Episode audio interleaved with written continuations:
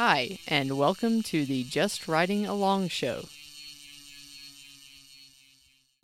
Hello and welcome to episode 108, which rhymes with bikes are great. Get your head out of the gutter. I wasn't going to say what you think I was going to say. I don't even know what you. Masturbate. Oh, yeah, it rhymes with that too. What were you thinking? I wasn't thinking. Fornicate? or No, was the I- potato just I- rotating? The potato was rotating when you said which rhymes with. I was like, uh, what the fuck is he about to say? So, real quick, I'm going to go first because I don't have a lot to talk about. I feel fine. My hip is healing. Uh, going to put up an Instagram post when Jimmy finally passes. Jimmy's my third butt cheek that I grew after the violent encounter with the ground. Um, yeah, I did that, which is getting better. I haven't ridden my bike other than up and down the driveway. Yeah, that, and then that's it. That's all I got. I'm trying to go quickly. Uh, do you want me to read those uh, those dudes off? Yeah, read some patrons. Starting at ten dollars a month, we've got Zach, Will, Tri Cities Pet Cholula. no way, Cthulhu. I don't know how you pronounce that. Like Cholula. look, your computer is at a funny angle, and it's kind of hard to read. And as it came out of my mouth, I knew it was wrong. Tom P, Todd, Ty, Tennessee Zach, Taper, Boar Pro, SCG Shuko, Sam Pecklin Racing, Sam Crowless. I'm I'm not Sam Cran. You know what? It's been a long week. Ryan, Parker, Noah, Nick, my pal Dow, MTB Shenanigans, Leland, Kenny sucks, Ken, Josh, Josh, Jeff, JC, Jara Dix, Jake, sorry I forgot to change it back, J.R.R. Tolkien. I love you guys. Thanks. Uh, how come when Jake makes an absurdly long name, you read him and praise him for it, but when I do it, Matt gets mad at me? Question. Uh, Clayton, I don't know because Jake's the nicest person you'll ever meet, and you're just okay. You're fine. You're a great person, but Jake, Jake is like the patron saint of humans. Uh, Gosh. Green Giant, Gordon, G Man, Frank, F that guy, Mark, Ezra, Trilla, G, Evan, Eric, Dan, Captain Fickle, Cam Irish One, Billy Singlespeed, Bill, Bo, Baggins.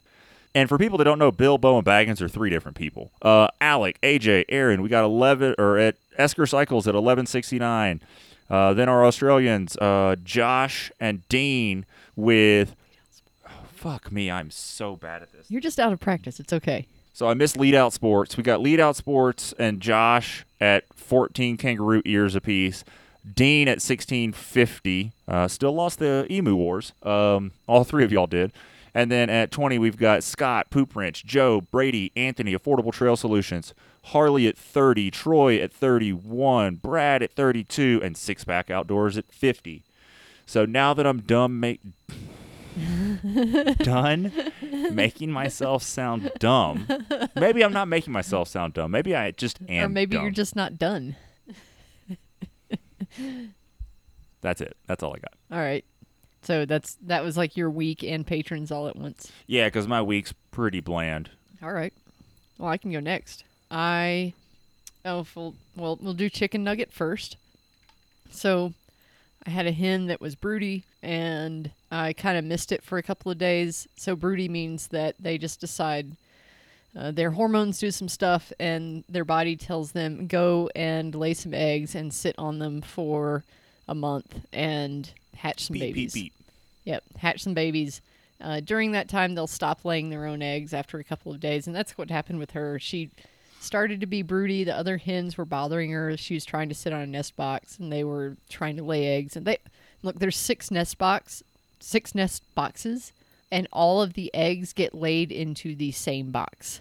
In the good one. Well, no, they switch which one they want to lay in every now and then. But so, that's the good one. but yeah, they always lay the eggs in the same box. So they wanted to, they were just kicking her out, and she was upset about it. And so I kind of blocked her off, and she had already stopped laying eggs by then. And so I gave her a couple of freshies from another hen. And we had one of them, I won't go through the whole thing. She actually started with four, but we had we have one baby out of four eggs, and uh, it's a little black puffball, and it's adorable. Has fuzzy little feet like its dad.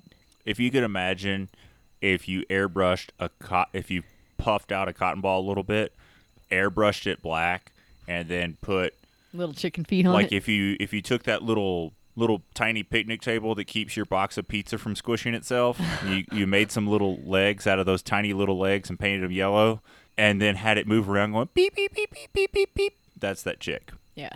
See, I told you I'm not dumb. But yeah, that uh, the chicken's a good mama. She keeps the baby close and it climbs up under her wing and you can pick her up and the baby stays in the wing. You can pick them both up at the same time. It's kind of cute. Um, yeah, they're they're happy. And I've got um, if it's a hen, um, I'm going to give it to the people that let me borrow the chicken plucker uh, when I process meat birds. What if it's a rooster? Uh, I'll probably give it away on like one of the chicken Facebook groups. You won't just broth it up. No, no. I mean, Boots is a good rooster, so someone can get a good rooster if that's a rooster. Like he's that's what I, I kind of think. So two of the eggs out of the four weren't fertile, or they weren't fertilized. Um, so I had to toss them out around day 14 of brooding, and uh, I think it's because Boots is kind of lazy. Like roosters are kind of asshole cocksuckers. Like they just grab hens by the back of the head and kind of just do rooster stuff to them. It's not do rooster stuff. It's You know what? Let's just move on. Well, Boots doesn't do that because he's just kind of like fat and slow. So he he's not always like successful. Like he's like, "Oh, we, I I want to bang this hen," and then she runs off, and he's like, "Oh, damn."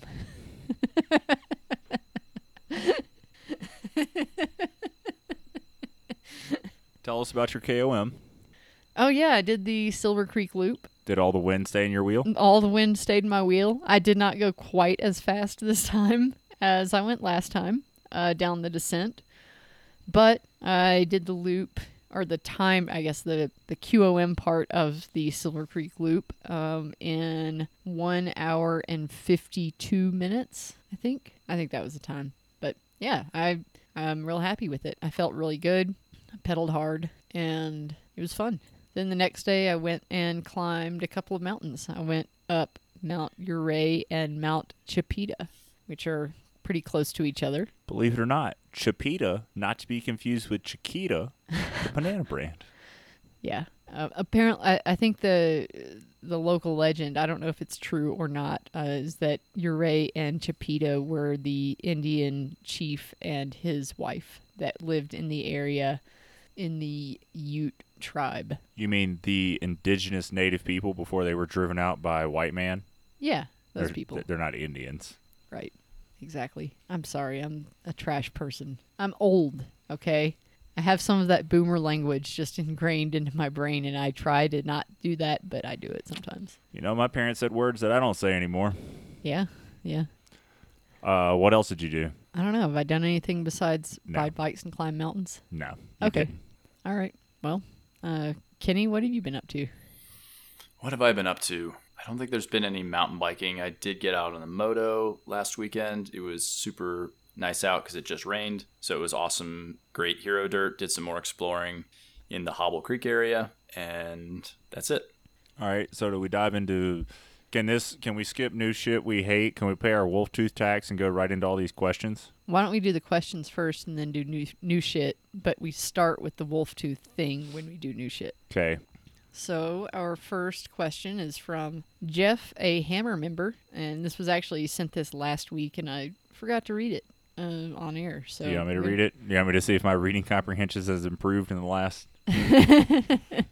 Yes. Jeff says, "Hey Jerry, Ray, I'm ready to trade in my Spot Rive 115 six-star build with XTR and Fox for a Gen 2 Rive. Gen 2 six-star builds are either SRAM transmission with RockShox or XTR Fox. I've happily ridden SRAM and RockShox in the past, but I'm leaning towards XTR build because I've got an extra, or I've got extra pads and a chain, and also really like XTR brakes. Yep, Kenny, I like them and have never had a failure yet. However, y'all, I added the yet. However, y'all really talked up the transmission when it first came out. What are your thoughts now? Which build would you recommend? Thanks, Jeff from Hammer. And he says, an edit if it's not too late. Uh, it still leaves the question of Fox Factory Grip 2 versus Pike Ultimate. Thoughts and thanks. Can I just start by saying Epic Evo? More bottles, less weight. Well, but the Gen 2 Rive is a bigger bike than the Epic Evo. Remember, they made it into like a, a baby trail bike. All right, yeah, whatever. Oh, I- right, because it comes with a fucking Pike now. Yeah, like there's uh, I mean, it's I've a tall never, boy, not an epic. Yeah, Evo. like, so I've never ridden an Epic Evo, but I'm pretty sure that just based on how my Mayhem feels, that a 130 or whatever it is now, a one 120 one, I forgot what travel they made. know, it's like 130 in the front, 120 in the rear. It's like a it's like a Ripley or a tall boy. It's it's not a blur or yeah. I mean it's it's built like bikes in that category in general are going to descend a little better than bikes in the Evo category. So I don't think you can say Epic Evo in this case because it's apples to oranges. Bitch, I just did. Epic Evo. I said it again. No, I'm. I mean, it. It sound. My two cents is no matter what bike you get, I think you're going to see that you have a problem with something. You, there's always going to be something that pops up. You know, there's going to be something. And where I'm going is, it sounds like you really like XTR. So if nothing else, like if you got a SRAM bike and the brakes failed, you'd be like, "Oh goddamn SRAM!" Blah, blah, blah. And if you get an XTR bike and the XTR brake fails, you'd be like, "Oh, guess it was finally my time." But if you did it with a SRAM brake, you wouldn't say, "Wow, I've ridden for years without a brake failure. This is finally a manufacturing fluke." You'd be like, "Goddamn SRAM!" So yeah, buy the XTR bike. Who cares? Yeah, I mean they're both going to be really good. I mean XTR. We were just talking about this. XTR is a 2019 tech, but otherwise, I think it's a new frame. It's the fork. I mean, Fox makes great suspension. I really like RockShox. but you know if SRAM exploded tomorrow and I couldn't get their parts anymore, I wouldn't be like, oh damn, I gotta ride Fox. I wouldn't go buy an Öhlins before I bought a Fox. Yeah, exactly. So yeah, there's there's nothing wrong with Fox. I mean, if you compare like some of the stuff, like comparing, say, the uh, 34 step cast to the Sid Ultimate, I really I like the Sid SL a little better. No, you like the Sid. better. Sorry, yeah, the Sid better, not the Sid SL is the short one. And I've never compared a 32 step cast to that, so I can't speak for that. But Nobody here or anyone that we know or friends of anyone we know should ever be riding any 32 chassis in anything anyway. So like it's irrelevant. well, it's a good gravel fork if you have a uh, hardtail mountain bike maybe. and you want to make it into a gravel bike. I definitely finally felt that on the Spark. Like one of the last rides I did on that bike, I I could feel how do I put this? I finally felt and it's hard to kind of wrap my head around, but the it seemed like the small bump compliance was going away under heavy braking and I realized it's cuz I finally weigh enough to bind the stanchions up. So, Yeah. but with that said, if you told me tomorrow you have to race Leadville next year, I'd want an epic World Cup with a 32 fork for that event. But that's just me. I think it, as an all rounder, something that you're going to own and ride for a long time. I just don't think your average weight adult human being should really be riding a 32 these days. It's just they're outclassed. Well, and the other thing about that is the 35 SID chassis, the 34 Stepcast stuff. While the other, sure, the 32s have gotten lighter, but the 35 and 34 chassis stuff has caught up to old 32s. So it, it it's sort of that like climbs like an XC bike. It's like it's like a trail worthy fork that's like old XC weight. You know, it's Yeah. Yeah, I mean I it sounds like you want the XTR stuff and there's nothing wrong with the Fox Factory with Grip 2. That's a great fork. So I I don't think you're going to be upset with either build that you get. So just flip a coin. My advice would be get the transmission because if you've been happy with XTR, you're not even going to know what to do with your hands if you ride transmission. Yeah, I mean that's the other thing is you might be happy with XTR right now, but if you're Go planning on test ride a uh, test ride a bike with transmission and just see if it's it, if it's better enough for you to want to get the transmission bike. I will say That's what I would do. if you enjoy shifting seven gears at a time, like apparently some people do, it's not the trans it's not the drivetrain for you. But if you shift like a normal human being, like maybe one, two gears at a time, then it's phenomenal. all right. That's like the most realistic review I've heard ever. what uh what's next? Oh. Quick, move. Fast like bunny. Brian says, I have an Ibis Ripmo with a Float X2 with more adjustment options than I'm used to. Of the bajillion or so suspension setup tutorials I've seen, I've seen one thing I don't think I've heard mentioned is the relationship between rebound and compression. For example, one would assume that trying to set up the compression with the rebound wide open feels very different than with the rebound fully closed. How would you account for this? Trying all possible combinations obviously isn't practical, so do you just go back and forth between the two until it feels good, or is there a more methodical approach? I've got it set up pretty well, I think, but whenever I hear Kenny say he gets on someone's bike and it feels like ass, I wonder if I'm blind to my own garbage setup. Oh man, And it sounds like that's this guy's bike. well, I've got one quick piece of advice. Fox is not going to give you a pressure recommendation because Fox does not know what bike that shock is on. Fox or like the ibis part and and how it sags like how progressive is the stroke or the the suspension linkage curve all that stuff plays into what do you need to do to sag the bike what's your rider weight distribution on the bike all this shit goes into play right but fox does give you a baseline setting standpoint for if you're running this pressure Yes. so you've done the sag Yes. However, then however, i know you don't like this kenny but uh, just ugh, can i finish? it hurts. I don't care. I don't care. But if you have no fucking clue what you think you're supposed to be doing, you can look at that little chart and it says if you're running this many wins, you run this many clicks of that clack and this many clicks of that clack, and you'll have a starting point.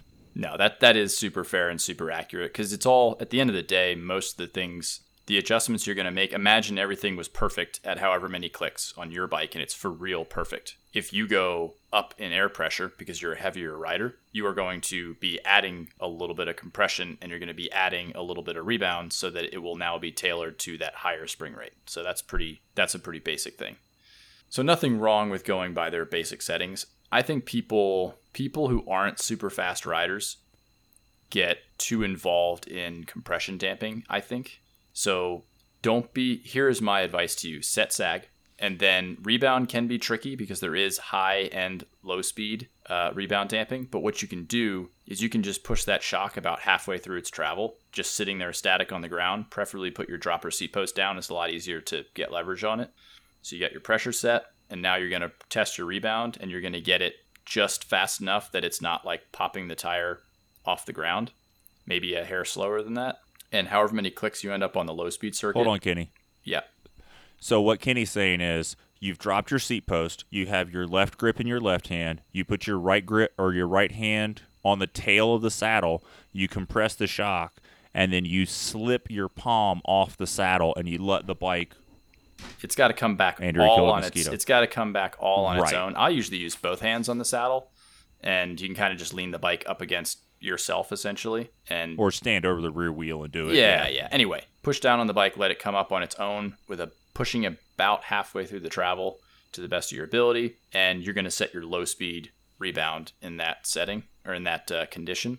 And however many clicks you end up with. Now, granted, high speed does bleed into that, so be careful. You can't have one like fully maxed out. If you have have them both around the middle, let's call it, assuming you're an average weight rider, just so it's not doing wonky stuff. Get your low speed set, and then whatever you end up on your low speed, you can just, for the time being, set your high speed to that, and you can go into more detail on that.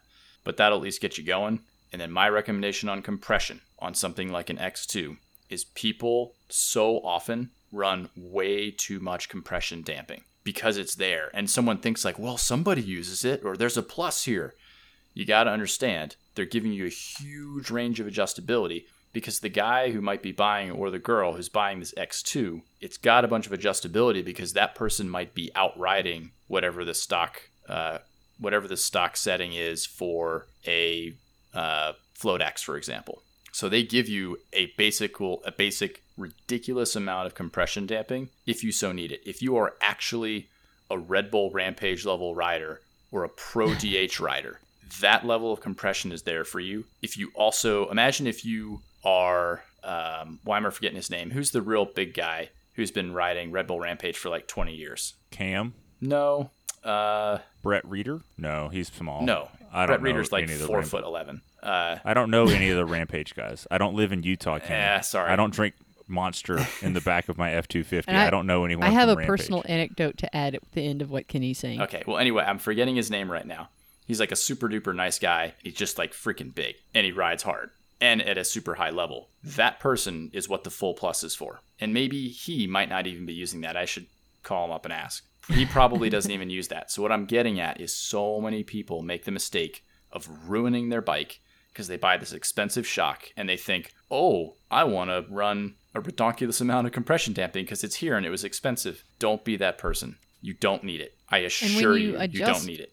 Just just very basic uh, just to explain compression dampening. That's going to be I, I find it really hard to explain but i've messed with it some um, with my with my fork. It's kind of like how hard is it to get into your travel? So it's i mean it's not like What it air- does is it, it, it just functions- it, it takes that super duper hard hit and it's going to spread that super super hard hit over a longer period of time. So yeah that yeah, that's all a it's way- that is all it's doing. So if you're taking this super duper hard hit and you have that compression damping all the way up, that hard hit that could actually like is so hard it could break your wrists is being extended over a longer period of time. And Is it Kyle Strait? Kyle Strait, yeah. So So what I wanted to add in with my so my silver when I broke my wheel on Silver Creek, uh, they've used that trail for an enduro where some very talented female enduro riders participated, and there were three or four of them. So like they were, you know, top four and five on this segment, and I managed to get third, like behind the two fastest ladies and not really far behind. You know, over like a 10 to 12 minute segment, I think it was, I was like a minute off their time, which is uh, like they're going really fucking fast. That's what they do. They are pro enduro riders. They're really good. And I had turned a, a couple of speed, a couple of clicks of high speed compression up on my fork, and I didn't like how that felt. Like I thought it was a little harsh, and I ended up turning it back down. So going at speed of close to pro enduro rider, and this is smaller people. I mean, I don't know how large these ladies are, um, but for me, weighing about I don't know, geared up 140 pounds. Um, it was it was too much. It wasn't comfortable. You know, on the smaller stuff, on a couple of the big hits, it was okay, but yeah, on like the the most of the trail, it wasn't a comfortable ride. So even going pretty fast, uh, it it didn't really do any good for me. Now, if I weighed 50 pounds more, I'd probably want those couple of clicks. Yep.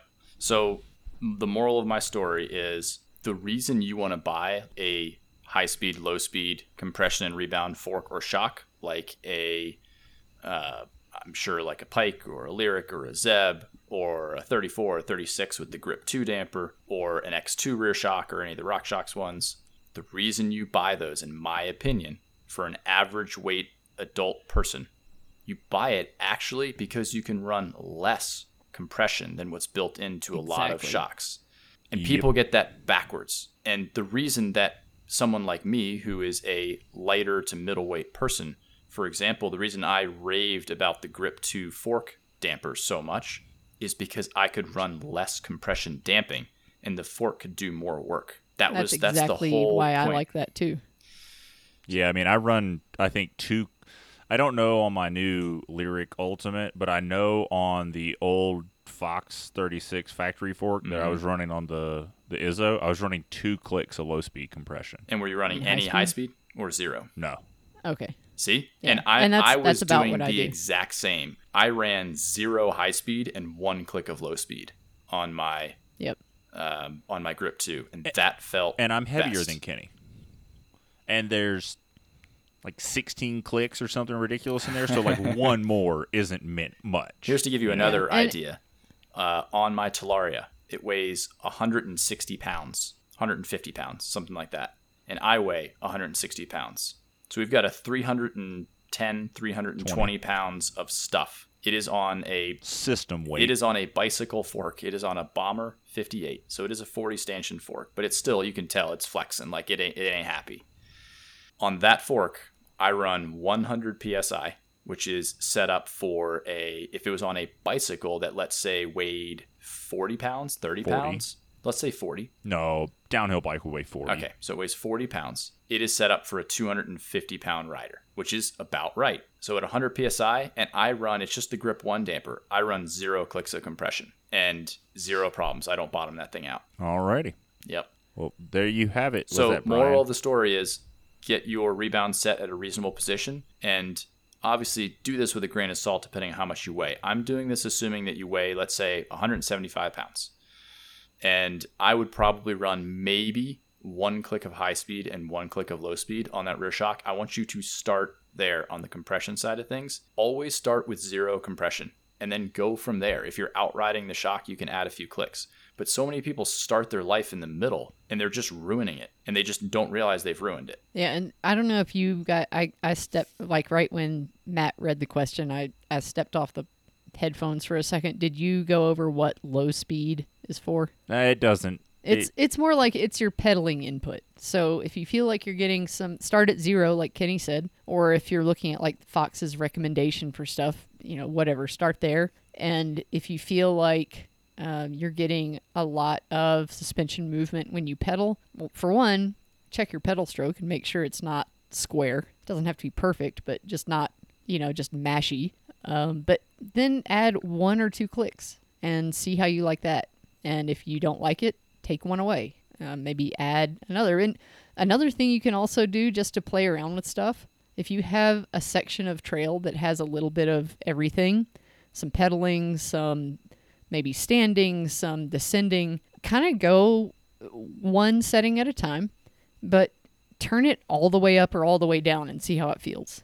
All right, so I'll jump in here. What Andrea is talking about is called bracketing, which is where you make a wild change Yeah. to one thing, so you one. can you can say, "Oh, when it's fucked up, when this is fucked up in that direction, it feels like this." Yep. No, it's, and good, it's good to way know you that can so tell you if know.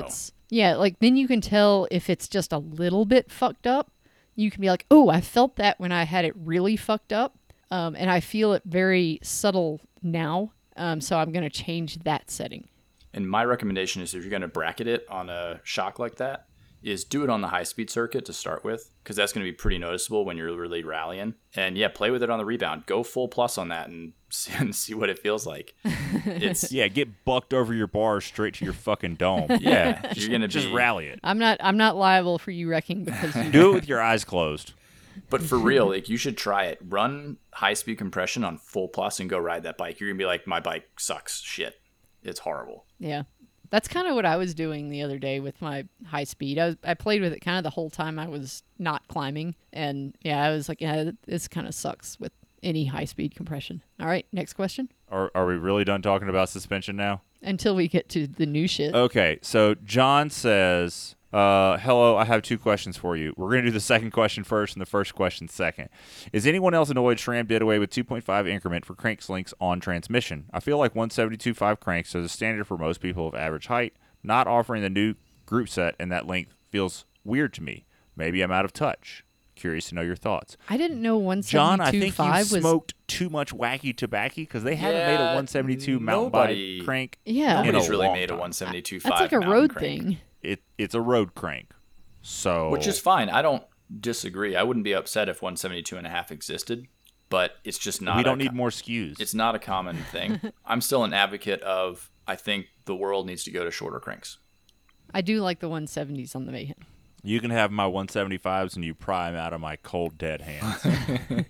or or you let me try like 165 or 170 and if I like it, you have to buy me seven new cranksets. I think you just need to buy a bike that's built around 160s or 165s. That sucker's going to be all nice and low slung. It's going to be amaze balls. But you don't just Sure, if you but- just slap short cranks on a high bottom bracket bike, I don't think that's going to solve problems. It's just going to make your pedaling Yeah. feel funny. yeah. I like the way that. I mean, I'm five foot six. And, Ish. Yeah, five, five and a half. I might, I might be shorter now that my uh, my spine is slowly compressing itself. So, uh, or my vertebrae. All right. So, first question. Second, will Kenny please do a write up on the meat rice recipe? I'm in charge of food for a weekend riding trip and would like to wow my friends while also weeding out anyone who's not up to the task of massive carb consumption. That is good. All right, so here's the breakdown. You're going to want some steak. Steak is up to you on what you want to do. You can be a baller, get some like filet mignon. You can get, uh, you can even get the pre-cut up stuff. But essentially, what you're after is something like a tri-tip, and you're going to want to cube it up into pretty small pieces, not like ultra small, but like definitely very easy single bite-sized pieces, no bigger than that. so like three quarters of an inch. Mm, I'm gonna say a half inch to a three quarter inch kind of thing. If you want to make them more in like a little bit of strips, that's fine too. Uh, but keep them reasonably sized for sauce. You know, the smaller they are, the easier it is to uh, shovel it in your face. that is correct. Yeah, you can always More have chopping, you can always chewing. have more small pieces of meat, but you don't want to choke on a big one. Jesus Christ, Kenny, phrasing. yep. Yep. Uh, eating eating 101 here. So the sauce is really important. It has to be spicy Allegro sauce. You're going to have to find it. It's sold in most parts of the country. Most of the Smith's owned stores, so Kroger, Smith's, probably King Supers, there might be a few others. I think most of those supermarkets have it. Spicy Allegro. Very important. Not regular Allegro. Spicy Allegro.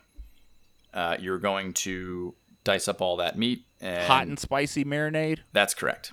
And that's Allegro, A L L E G R O. Hot and spicy marinade. And it's sixteen dollars for a. Four pack Oh. of 12 ounce bottles. All right. It's regular sauce price, depending on the strength of the yen. So, um, you've got your spicy Allegro. You are going to dice up all of your meat. You're going to pop it in your pan, and you're going to put your spicy Allegro in there. As far as ratio, it's probably like that's a 12 ounce bottle. You're probably doing like two ounces per pound kind of thing. Like it needs to sit in a pretty good amount of sauce. Like you can't really overdo it with the sauce because it's going to sit in that sauce. It's going to be a little bit on the watery side. Like that's okay because then you can kind of dole out. You, you pop the meat out of there once it's cooked and you kind of dole out the amount of sauce you want because it's it's fairly spicy. Not like blow your face off, but it's definitely it's definitely got a Quick- kick. If you want to put some extra stuff quick in interjection. there, yeah. Would it be acceptable, like if you're going to make this Saturday night, could you cube it up like Friday night or Saturday morning, throw it in the marinade overnight? You could. I've never done that because I usually decide to make meat rice like right then and there. If you were super prepared, Spontaneous meat ricing. Yeah, if you were prepared, you could probably do that, and it would probably be pretty lit. Um, yeah, I don't think there's anything wrong with doing that. All right, So generally speaking, you're gonna like let that kind of marinate. You really don't need to cook that until the end. It truly takes like four minutes to cook that because you're just gonna put it in a nice big saucepan essentially, and you're gonna put it on a medium heat. You want it to like barely bubble. Don't go rowdy with it, and just keep stirring up um, all that meat. And yeah, definitely don't overcook it. It doesn't take very long because it's sitting in a giant like the surface area of that sauce is like everywhere, right? So it cooks pretty quickly. Anyway, so you're gonna cook that kind of last. I'm looking at the ingredients. The sauce does have some like a sugar syrup in it. So if you do cook that on too high of a heat, it's gonna just burn and taste like shit.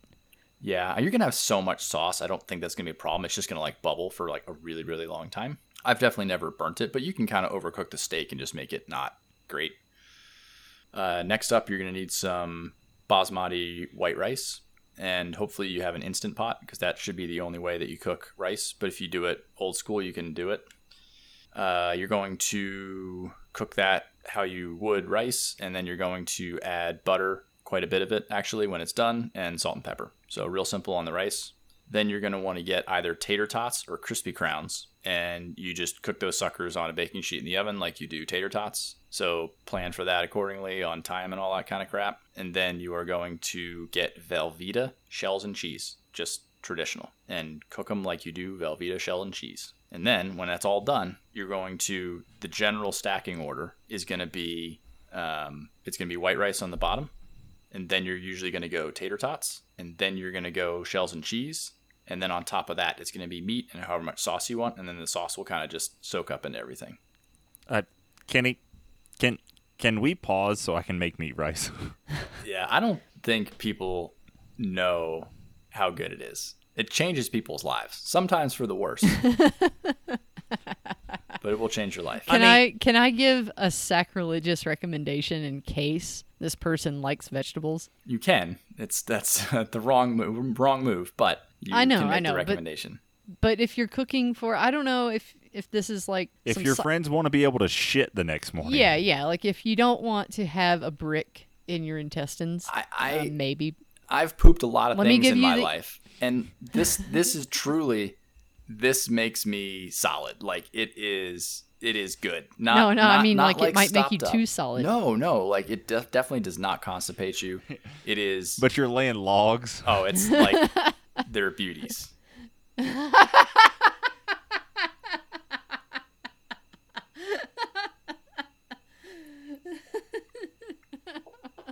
God. Oh God.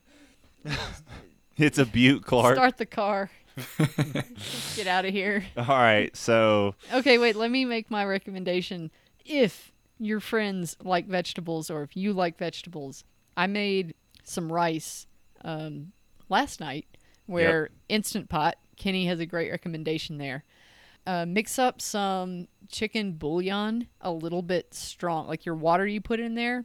Um, put, I use just some like the paste, the bouillon paste. You could use chicken stock too. Yeah, yeah. The the the bouillon paste just has like a little more like fake flavoring added to it. What's so the it brand of the one you use? I think I've used it before, probably. The kind that comes in a little jar. It's like a don't know. little It's glass, like only little one. glass thing. What- Yeah. What is? I can't remember yeah. the name brand on that. They have. Hold on. Oh. Matt, we've got some in the fridge. Hold on. It's called Better Than Bouillon, right? Yeah, yeah, that's it. Yeah. Better than bouillon. Yep. So mix up that a little bit stronger than what the package says, just a little. Then throw in on top of that some vegetables that take slightly longer to cook. I wouldn't put something like I don't know broccoli or spinach or something in there because it's just gonna overcook and be kind of shitty.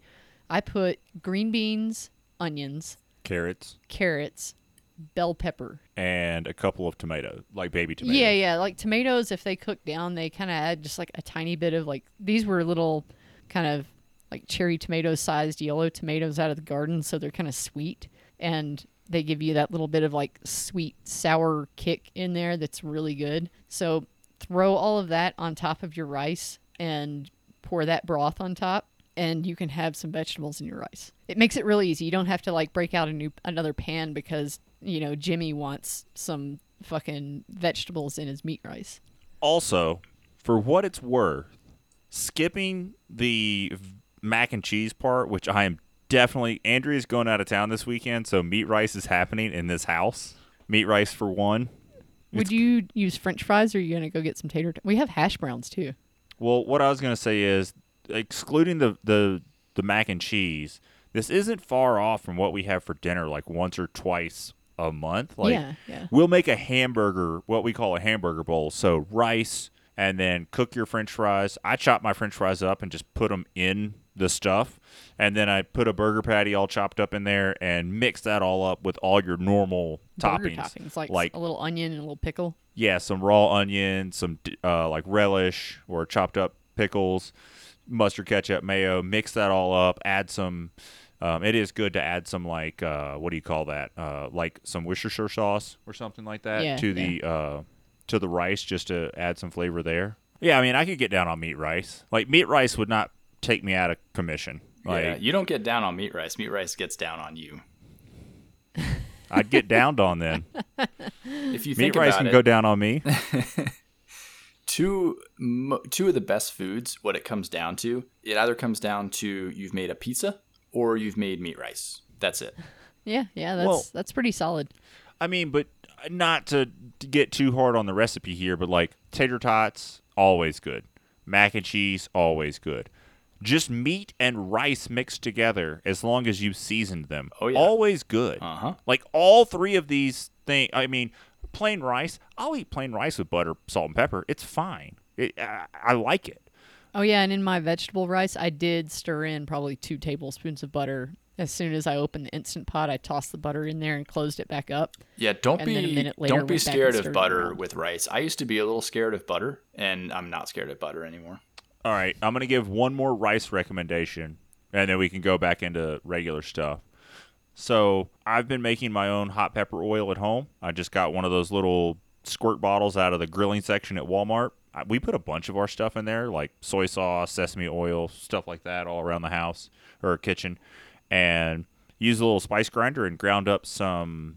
I don't even remember what They're just dried chilies, like chipotle chilies. yeah, like dried chipotle chilies or something. But the kind that you find in the the Mexican section of the store. Don't don't go to the white people section. Go to the one where they all have like the little yellow hang card, you know, like yeah, yeah. get those. You throw one of those bad boys in the spice grinder solid, like whole. Just Not the stem. well, not the stem, but leave the seeds and everything in there. Run it to the moon. Pour your oil in there. Let that do its thing on the counter for a while. But what I'll do is, you know, rinse your rice, toss it in the rice cooker, and I like to squirt a little bit of that in there and mix and and not to be silly, but I think this is important. Mix that up first because oil and water don't mix, but you can get the oil to kind of coat the rice before you pour the water in and then pour your water in, cook it like normal. If you just put the oil in with the water, you sort of get like flavor pockets and not flavor pockets in the rice when you crack it open. So, yeah, that's that's my recommendation on making your rice just a little tastier. All right, so now back to bike stuff. We have you sure about that? It's the person's name. Um, Will there be a Fox transfer with a 34.9 diameter anytime soon? And what's the reason they've not made this yet? We'll start there. Because it'd weigh a million pounds and there's like four bikes with a 34.9 seat post? I don't Yeah, know. and the shim yeah, works but fine. all the best bikes have 34.9 seat posts. I think everyone needs to go to that standard. You can just make such a better, longer lasting dropper seat post for real. There's just no reason not to do it. So I mean, I'm a it huge has to be I'm a huge advocate of the 34.9 droppers. Yeah, 31.6 is good for me. I'm running a 31.6 with a shim in my bike, in my uh, Stumpy. Hasn't let me down yet. Second question. Any comments on DT Swiss EXC 1200 wheel set? Can't find much online. Any pros and cons compared to other wheel sets in the same price? I mean, they retail for $3,000, so every wheel set is is in the same price. So, Kenny, haven't you had some bad times with the EXC hub? well, it's a 180 hub, right? Yeah, Yeah. It, it is. I I'm not a fan of EXP in general. On paper, you would think it's so good. They like move the bearings further outboard, all these things. Also, my EXP experience was mixed in on top of DT 180s. Basically, don't own DT 180 hubs. They're silly. They're way overpriced. Ceramic bearings are stupid. Uh, I hate them. So don't buy those. They're so expensive. You can do so many other things. If you really like the EXPs, I think the DT240s are much more reasonable. They have regular stainless bearings. They're going to last forever. They're half the price. They pretty much weigh the same. It's going to be fine. But from an actual like mechanism standpoint and longevity, I don't think the EXP has anything on just the good old traditional Star Ratchet stuff, the two piece one. So I think either one is fine. I think they've finally figured out all the weird issues they had with the EXP. So forgetting the DT180 hubs for a second, which just have horrible bearings and they're too tiny and they're just they shouldn't be on mountain bikes. The EXP problems that they were having where the ratchet mechanism would get stuck, I think they've figured that out. It was just a manufacturing tolerance issue, is my understanding. I haven't seen any of those going forward, but the problem is the DT350 is now so good. They've chiseled away that um, hub shell even more. So if you're spending your hard earned money, it's hard, in my opinion, to go wrong with DT350s. There are plenty of other good hubs out there, but if you're buying into the DT lineup, I just have a hard time not getting DT350s. If your bike or your wheel set that you're getting comes with 240s, for example, I wouldn't like not run them, but I wouldn't go out and pay the extra money for DT240s. Yeah, and I mean to put this in perspective, those weigh what seventeen hundred grams, just to round up. They're like sixteen ninety five. Yeah. God damn it, reserve! Tell me how much these things weigh. I think you would have to be a crazy person to not buy reserves. Yeah, that's what I was about to say. DT three fifty reserves Yes. are seven Oof. grams heavier, Just, and ooh, they're so good. half. They're half the price. They're literally one half the price. Yep. I mean, I think you can get. don't they weigh the comparable- same or lighter? No, they're they're seven grams heavier. Okay. With a Hydra hub, they're twenty five grams heavier. Yeah, I mean, you can get an Industry 9 hub wheel set from several different manufacturers, including Industry 9. Or reserve. You can yeah, get or this there- wheel like set. you can get something that has, I'd say, a more reliable free hub mechanism. Maybe not the bearings. The, for whatever reason, Industry 9's bearings from their factory are not as durable as other bearings on the market. But once you replace them once with just some enduro plain stainless bearings, they're they're just bomb proof. I want to like I want to sit down with i9 and be real with them for a second and ask them why in the world are you still using these ABEC 5 bearings that are probably more expensive than ABEC 3s and they last for like 1 month and then they're ruined. It just it's so bizarre to me. I think it's such a disservice to their hubs. If they just maybe rethought the seals a little bit, but I think the root of the problem is the actual bearing itself. Get the highest quality ABEC 3 bearing you can bind and run those. Like just go out and buy the DT240 stainless bearings. Go buy those and put them in your hubs and no one will replace a bearing ever again and people will be like these are the best hubs in the world. And you guys don't have to actually change anything you do other than the bearing that you source that you don't even make anyway. It's just Yeah. bizarre to me. and to to put this in perspective, you can get those reserves with Hydras for nineteen hundred dollars. So you could buy these reserve wheels with Hydra hubs and a GX transmission group, or you could get these DT Swiss wheels. Yeah. Um, I love and I say that I love DT Swiss stuff. I think they make really good stuff, and I think their rim hoops are only getting better and better and better. And I don't have like super good firsthand experience with their carbon stuff, but their aluminum stuff is definitely, especially their high end stuff like the FR 541, the XM 481. All those rims are very good. They might not be the lightest or whatever, but they're pretty damn reliable. Like just very good stuff. Their spokes and nips are the best. Their hubs, generally speaking, are great. Um, but their like system wheels are way too expensive for what they are. Well, and I have one other big gripe of their system wheel, which is they always make their system wheel different. Meaning, I don't know how to put this like succinctly. You can't buy the rim that comes in your system wheel. So, and the graphics are all like wet jet printed on or whatever the fuck they do to them. So if you smoke your rear wheel and you have to buy a new rear rim, you can peel the stickers off your new rim, but you can't get like a, a 1501 alloy wheel set or whatever would be like a 350 hub with a f- blah blah blah rim, but then they paint it up different and you can't get that rim. So if you smoke a rim, your wheel set doesn't match anymore. And what that, if don't they do a rebuild service where you would send your broken shit in and they put a new rim on it? Eh, maybe might- I've never heard of it for what it's worth. Again, They- just the, the the support that you're going to get from a reserve, or I'm also going to throw it out there.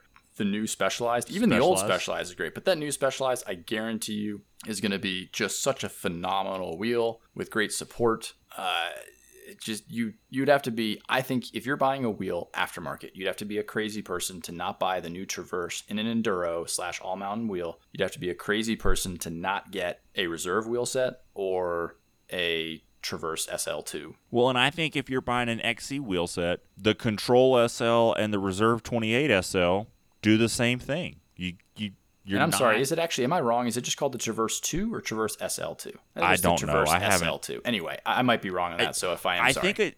I have a feeling it's going to be an SL because historically speaking, all their carbon wheels are an SL. You know, you Oh, get a Traverse right. wheel. but the on a- control is just called the Control Carbon.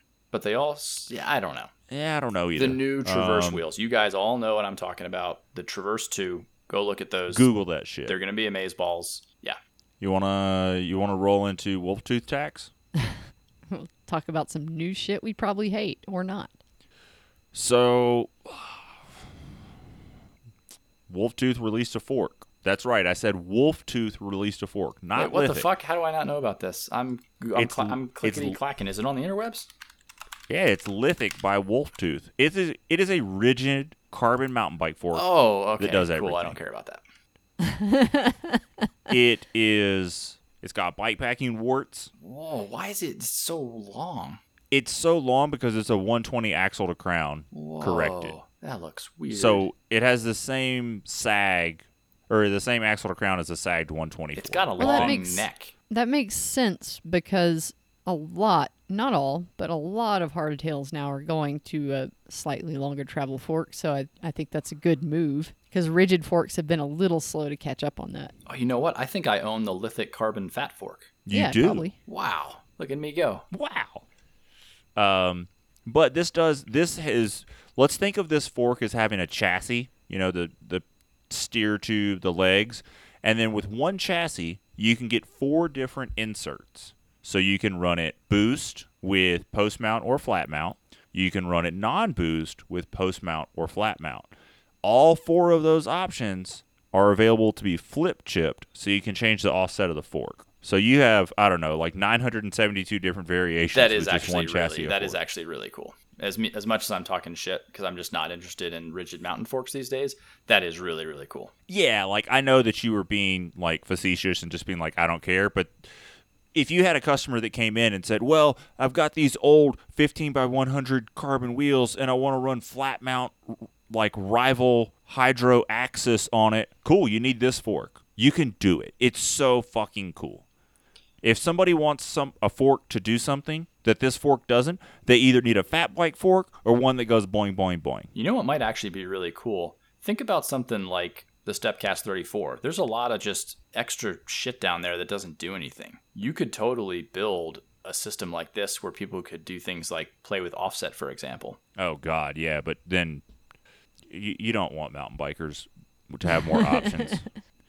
You'd have somebody come in with they would have a Fox 38. with a flat mount brake. Hold on, hold on. No, they'd have a Fox 38 in their specialized Stumpjumper Evo, and they would have adjusted the rake of the fork, all the flip chips in the rear end, and the headset cups, and they would blame it on the headset bearings that it steered funny. That'd be sick though. 61 degree head tube angle. Sign me up. Sure. So there you go. Uh, there's the wolf tooth tax. Uh, can I pay a little bit of RockShox tax before we get into the new Vivid Air? Sure. Troy is disappointed in us that we don't know more about flight ten- attendant. So yes, yes, you can control it from the bar. You can. Hey, look, Cycle come it out the- with come look, out with look some if flight SRAM attendant would XC, if SRAM and we would can talk about it. would send if SRAM would send me a set of flight attendant fork and shock for the mayhem, or for Matt for his Stumpjumper, or some of the new cross country stuff, or if it's available for the Evo. I don't know, is Evo short enough travel for their new cross country stuff? I have no idea. Well, yeah, that's that, that's what it was. That's what the spy shots were. That's taking what I meant. The epic, uh, that, Yeah. the epic Evo. Yeah, my epic. My it's, it's the, the the epic Evo is like a 190 by 45 shock. I think it's like the mountain bike shock for XC now. Yeah, so you know if Isn't if, that right? if we Kenny? had it in hand, I think it's could, a uh, 190 by 40. I thought the the short bike was a 190 by 40 and the bigger bike was 45. Maybe it's 40. Who gives a shit? Uh, the Epic Evo. Yeah. It doesn't matter. We're all we're all riding But poor that's people it's stuff. at the end of the day, that's the same chassis. So 190 by 45, 42 and a half, and 40. Same chassis, just different spacers inside. Right. Deep inside. All the way in your rebound hole. uh yeah. So RockShox launched a Vivid Air Ultimate. Yeah, it looks really burly. I watched a few reviews on it, and people seem to be super digging it. I don't know how much they're paid uh, or incentivized by SRAM. Let's be real here. However, uh, it definitely seems to be pretty legit. It's got lots of neato things. It's got uh, HBO hydraulic bottom out, which seems to be kind of the new de facto standard for longer travel stuff. Adjustable too. Yes, yes, exactly. Adjustable HBO is definitely what you want. It's got a Uh, new damper uh, called the Touchdown damper. That sounds like a concussion. Yeah, you can take you can take the entire dingle dongle off of your pleb ass Vivid Air that comes on your OEM, and you can take that dingle dongle off and add the one with all the clickety clackers on there. It just like bolts on, but kind of Oh, maybe, so- kind of maybe not really. Surely there's like some oil and uh, nitrogen pixies and stuff in there. I don't really know. Nope. Safety squinting. Just unscrew that bitch. Yeah, I don't know. So so But it- this it's- bypasses it's an the compression. option. It, it bypasses the compression dampening circuit circuit through the first ten percent of the stroke, and then works until you get to eighty percent, where the hydraulic bottom out picks up. Jesus Christ, that's a lot of numbers. Yeah, there's kind of like three zones of the rear shock essentially. There's like the top part, which has almost zero compression damping, which, shocker, is what people are looking for. Wow, who would have thought that? Uh, So just the tip, really easy to get into. you got it. And then the middle part has normal, um, normal high speed and low speed compression and rebound damping functions in it essentially.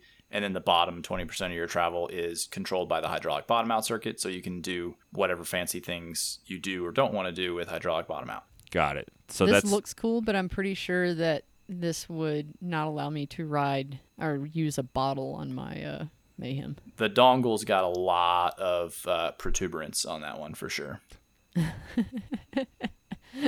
But yeah, looks cool. New uh, new technology. Yeah, I would definitely like Uh, to. I'd like to try it. People seem to people toss around in long travel bike world. They like to toss around coil like, and Uh huh. this one is supposed to be very coil like, but supposedly only any all the positives of a coil and none of the negatives. Like you still get some progressivity, but you can like really hang out in the middle part of the travel, which is ideally what you want, and then super duper supple off the top, supposedly. So haven't ridden it yet.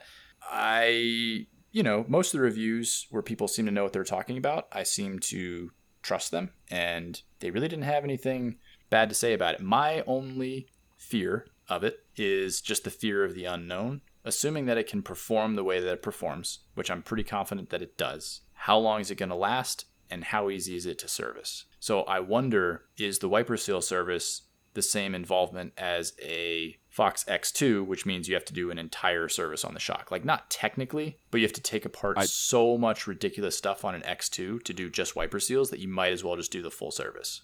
I don't think so. I missed the presentation on this one because it was like right after I smoked myself. But a buddy of mine watched it and said it was it was pretty easy to do. Okay. So- Well, hopefully there's no special tools or anything dumb to do wiper seals. That would be my biggest gripe. That's one huge reason why I do not own uh, a X2 from Fox. The other reason is that they all broke. So I don't I don't want to run that. I think they finally fixed it for 2024, but they had like 2 years where every single X2 broke. This so this do we can we talk about the next thing yet cuz I'm just looking at it. Yeah, go for it. It's called the Everflow AirLink. It boosts your fork leg volume for easier access to full travel. It actually sounds like this person's trying to do the same per- the same thing as the Megneg. is that the one that, No, the Vorsprung. No, what's the one that we have that you haven't put in your bike? Oh no, that's the Oh, there's one True that's like Tune. yeah, it's like old uh, old grill charcoal Carbon. that you like put in your screw into your Yeah, I fork, need to- and it I need to somehow do that, gives but- you by taking away air volume, it's adding air volume. Uh, sometime Yeah, dude. Breaking the laws of I'm gonna physics. I'm gonna put that in my fork and go ride before hunting season starts and just see. All what- right. Can we get into the Everflow Air Link? So this attaches to the bleeder valves on your fork. It replaces, Okay. Yeah. screws into the same holes. And so um, apparently, this person found out he was a motocross rider. His name is Andrea, I guess. Bafu. I don't know. I don't know. It's spelled like my name, but it's, I'm sure, pronounced Italian. And he did not like the aggressive ramp that a lot of long travel forks had. So he drilled into his fork legs, measured air pressure, and found that during larger compression events, the air spring side was was experiencing a very high ramp up. No, no, the lower leg. Yeah, in the that's what I mean. The lower leg. how many of the pissies? How many side. pissies are we talking? Does he say? Uh, I don't think it says in this article. Because is, is it going from one to two psi, or like? Because I would imagine that somewhere in that ballpark. Like, not trying to be funny. I truly think it's like a couple of psi. Well, he measured it, and the pressure buildup in the air spring side was higher than the pressure buildup on the damper side. So now he made invented this little tube that connects the lowers together, and I guess allows some of that pressure to bleed out of the lower fork leg during compression events. All right, I got I got two things here to talk about. All right. One, don't you think the folks at Fox and RockShox accounted for this when building this with all the money they threw at it? That's one thing. One thing. Okay. Okay. Another question I have for you is could we you just muted Kenny. Oh, sorry. Andrea turned the thing down so she could watch a video, and she made it where we couldn't hear Kenny. Uh, she like muted her computer. Um, the other thing to question is, can't we just put if it's just the the the air side? Why do we need to connect the air side all the way over to the damper side? Why don't Why don't we just have a little dongle dick thingamajig with another bleeder valve relocator on the the air side that just increases the lower leg volume on the air side. I know what you do is you just build a little like uh, a little P trap in there, kind of like a toilet, and Yep. and then you just put a screen door on the other end of it, and then so it's infinite. Except that maybe if you crash your balls off, uh, you might leak some oil out. Oh, they do have in this article. I scrolled down some. Uh, so when he was doing his testing on a 180 travel RockShox Zeb, Select the worst fork on the planet. The damper side lower leg measured 12 psi at bottom out, and the air spring side measured 46 psi at bottom out. And coupling the two together with the air hmm. link made the compression curve more linear by reducing that pressure to just 20 psi. I mean, I guess it's possible. That seems higher than I would think. It also means that your wiper seals are Are withstanding holding 40 something psi. I call kind of bullshit on that. There's no fucking way.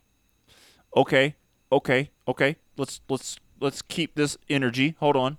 Uh, scroll back up a little bit. I want to read a little bit of this article.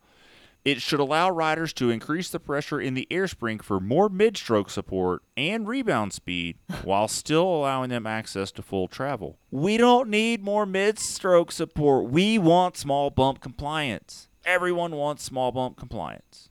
You know what happens when you want small bump compliance? People take air out of their fork. You know what happens then? They bottom the fucker out. So not many people.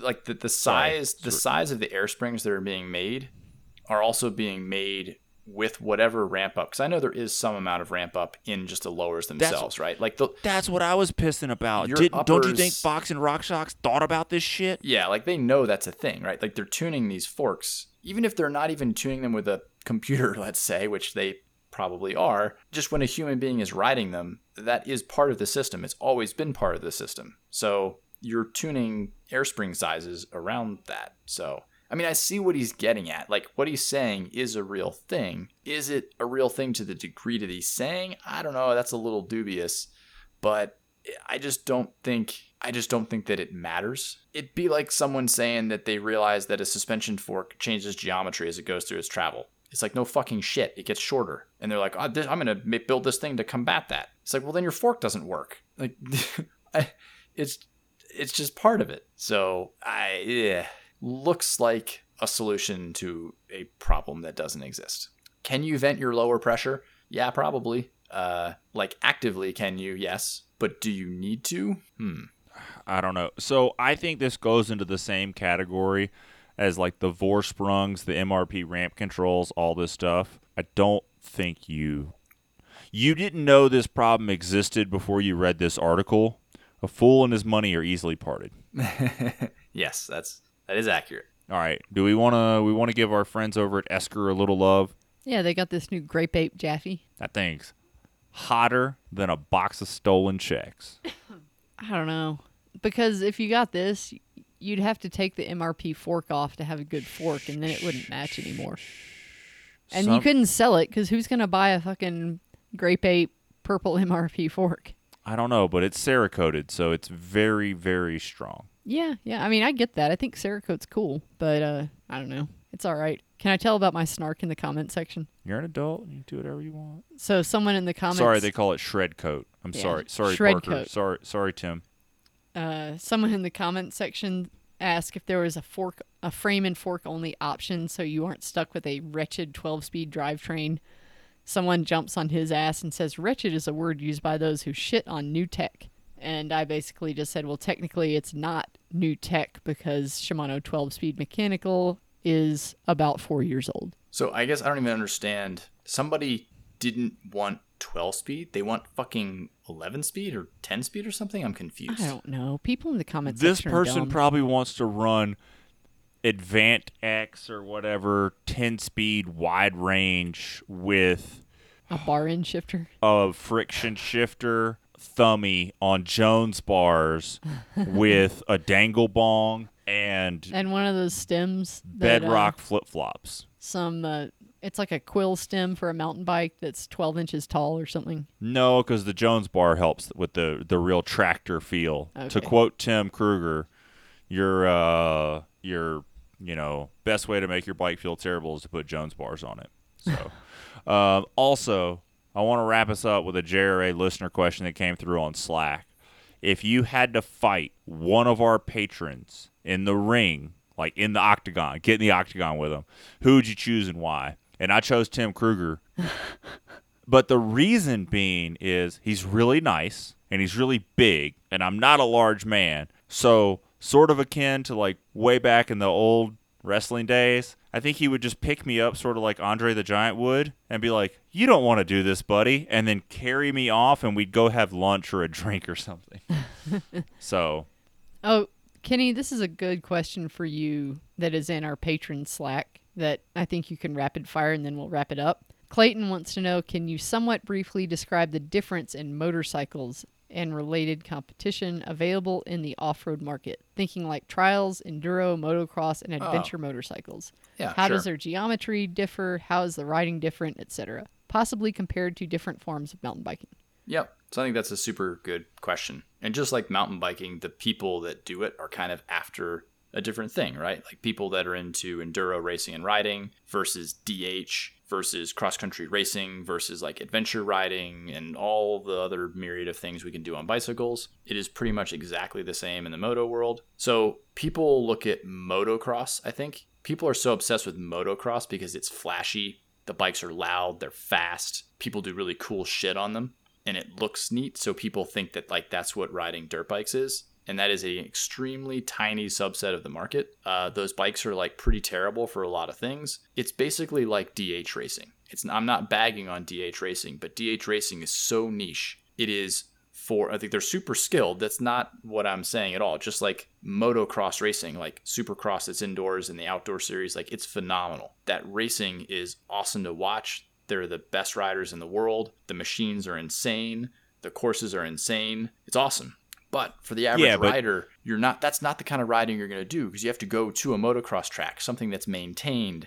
It's just such a niche thing. Just like how many people can go ride a World Cup DH course? Uh, well, hold on. Let me let me throw something in real quick. yeah, When you tell someone I ride dirt bikes, they think of Pastrana tripling some 200 footer or 100 footer or whatever. yeah. They think about when you tell somebody they think you about people ride doing mountain bikes. backflips, and or or you know you are um, Eli Tomac and you're like racing on a supercross course, right? Or you, yeah, you're Jeremy you tell McGrath. someone you you tell somebody you ride mountain bikes, they're like, "Oh, have you done Rampage?" It's like, "Fuck no, I haven't done Rampage. What the fuck is wrong with you?" it's something that's on the world stage that like Jimbo and Sally whoever, they might not know it, but they know of it. Yes, yes. So that's that's motocross, and it is its own thing. The bikes are crazy.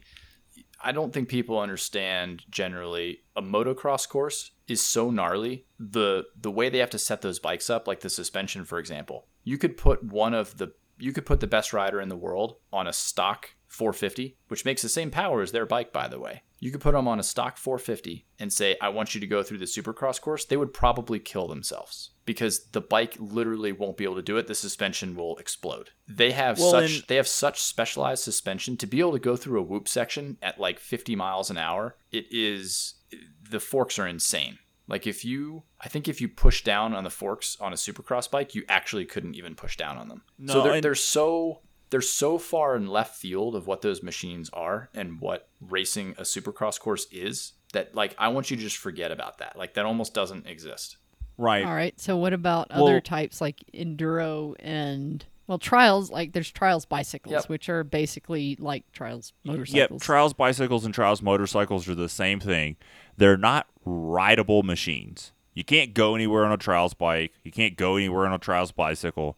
I betted brake pads in for a kid's trials bicycle, and I thought I was going to die. I, I thought that I would just die. Yeah. Straight up, would rather go lay in the river and let the the sea envelop me. But you're doing you're to put it in layman's terms, you goof off at some level of of let's call it uh you know goof offery Trickery. And just like an overland truck you only impress dudes so that covers trials Yeah, I but feel and like trials enduro. trials is really cool, both on bicycles and on uh, motorcycles. Now, granted, on bicycles, I don't want to be a mean person. You look a little silly if it's like traditional trials, but you can also do it with like flair and do cool shit, and then all of a sudden you're Danny MacAskill, right? So, like, it's super cool, Yeah, but and the there's skills two of you him in the learn. world. Yes. And the skills you learn, I'm thinking more like my favorite trialsy riders to watch are Chris Akrigg and Danny MacAskill because they do like you know big, uh, big amplitude trial stuff essentially, right? They mix mm, kind of mountain biking and freestyle and trials all into one, which is really neat. So yes, you have trials. I think it's awesome, and it's not. I'm not disparaging trials at all. Matt does it. Um, it's super cool. You learn a whole bunch of stuff. You learn control. Um, but for like, eh, you're not going to go exploring necessarily on a trials bike. Like you could on a, especially on a moto, uh, moto. Like you could. People do ride them in the woods. Probably not super enjoyable for more than an hour. nope So that's where you would want an enduro bike, Yes. So motorcycle. a trail bike, just like in the mountain bike world, they have a subset of motorcycles called trail bikes, and they're very subdued. People almost think of them as like camping bikes or like, you know, just super ultra amateur bikes, but people definitely underestimate how good they actually are. So this is like TW two hundred, yeah, TTRs, uh, WR Honda, 250R. Honda XRs, all those kind of things. And they're called CRFs now. But anyway, they're going to be sometimes an air cooled motor, sometimes not. A little bit more basic suspension. They're only going to have eight or 10 inches of suspension travel instead of 12. They're going to have a lower seat, all the things. But They're- just like a Stumpjumper or a status, it's the bike that everybody should buy. That's correct. The shit you can actually do and the places you can go on a trail bike is pretty impressive. And then you have Enduro. Uh, Enduro is going to be the little bit more hardcore version of a trials bike. It's going to be a little bit more closer in geometry and suspension travel and capability to a motocross bike, but they're going to be engines that are tuned in a way that make a lot more torque. They don't typically die on you very easily. They might have like a Rekluse clutch in them, which is going to allow you to um, rev down past where the bike would normally die, and it's going to disengage a little flywheel thingy in there essentially, and not let the bike die. It's going to have way softer suspension. Uh, the Geo is going to be a little different, but they're not shockingly different between a motocross bike and an enduro bike, surprisingly enough.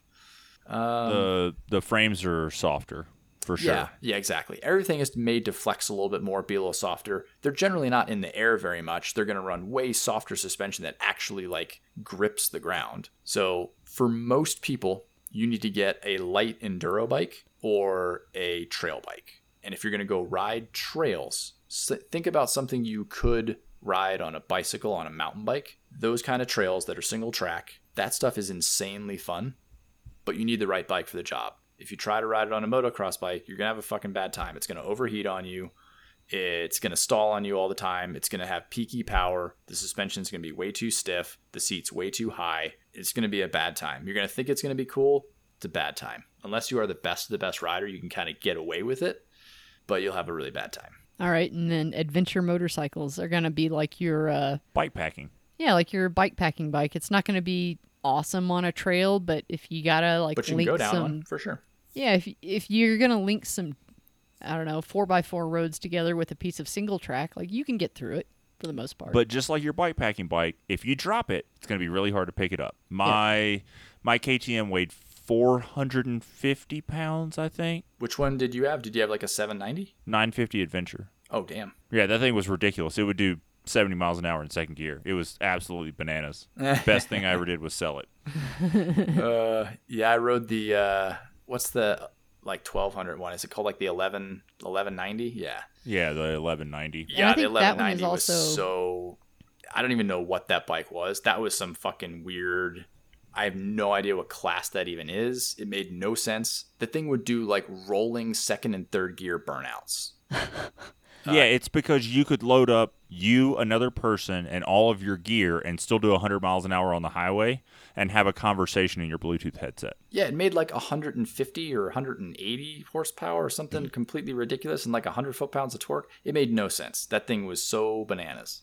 And I think the adventure motorcycles, you're looking at something that's got a little bit more upright of a seat and handlebar position. Yeah, just like geometry, just like but- bike packing, you Yep. you have a little bit more upright position because you're going to spend long days in the saddle. Like if you go ride trails motorcycles, you're probably going to stop more than you will on a mountain bike. That's been my experience. There's more stop time and chat time. When you ride in a big adventure bike, you just keep moving. You know, you're going to ride all day and you're going to roll a lot you of that. cover a lot of ground. Right. You know, I've done days where I went and rode my dirt bike, and between loading and driving and unloading and fueling and talking and getting going and talking more, I spent all day to ride like an hour and a half or two hours of real moving time. Whereas, you know, you break camp, you leave your camp at 9 a.m., you stop for gas, you stop for lunch, you stop for gas again, you camp again, you rode all day, you know, so. Yep. All right. Well, I think that covers everything Clayton wanted to know about motorcycles. Should we wrap it up? I I, think had so. one more thing to say about about motocross, like bikes, that I think they're very akin to cyclocross bikes Oh yeah. yeah. because a cyclocross bike is really this death machine that talented people can ride gnarly stuff on that most people would struggle to just ride a lap of the course where they go out and rip it. I think most people would struggle to even make it around a motocross or a supercross course just just go complete a lap. Most people would struggle to do no, that. most people absolutely 110% wouldn't even be able to forget jumping anything. You would not be able to roll that fucking motorcycle around that course. You would be like, no way. Do you think that many people could ride like a real cross course in the wet? Oh, absolutely not. Yeah. So, you know, I yeah, mean, so I was, do it on 32 millimeter. T- Has the UCI changed that no, tire? 33 width? is the max. still. 33 millimeter tire But the the last place I was going bike. is it's a huge because it's such a small course and the timing matches up pretty well. You know, of how long the event is. It's a spectator spectacle that has amazing athletes doing it. So, Yeah, there we go. that's good. Now are we ready to wrap it up, Wrap it up, B. Kenny? Shut it down. All Meat right, rice. everyone. Thank you all for listening, and good night. Meat rice. Thanks for tuning in to the Just Riding Along show.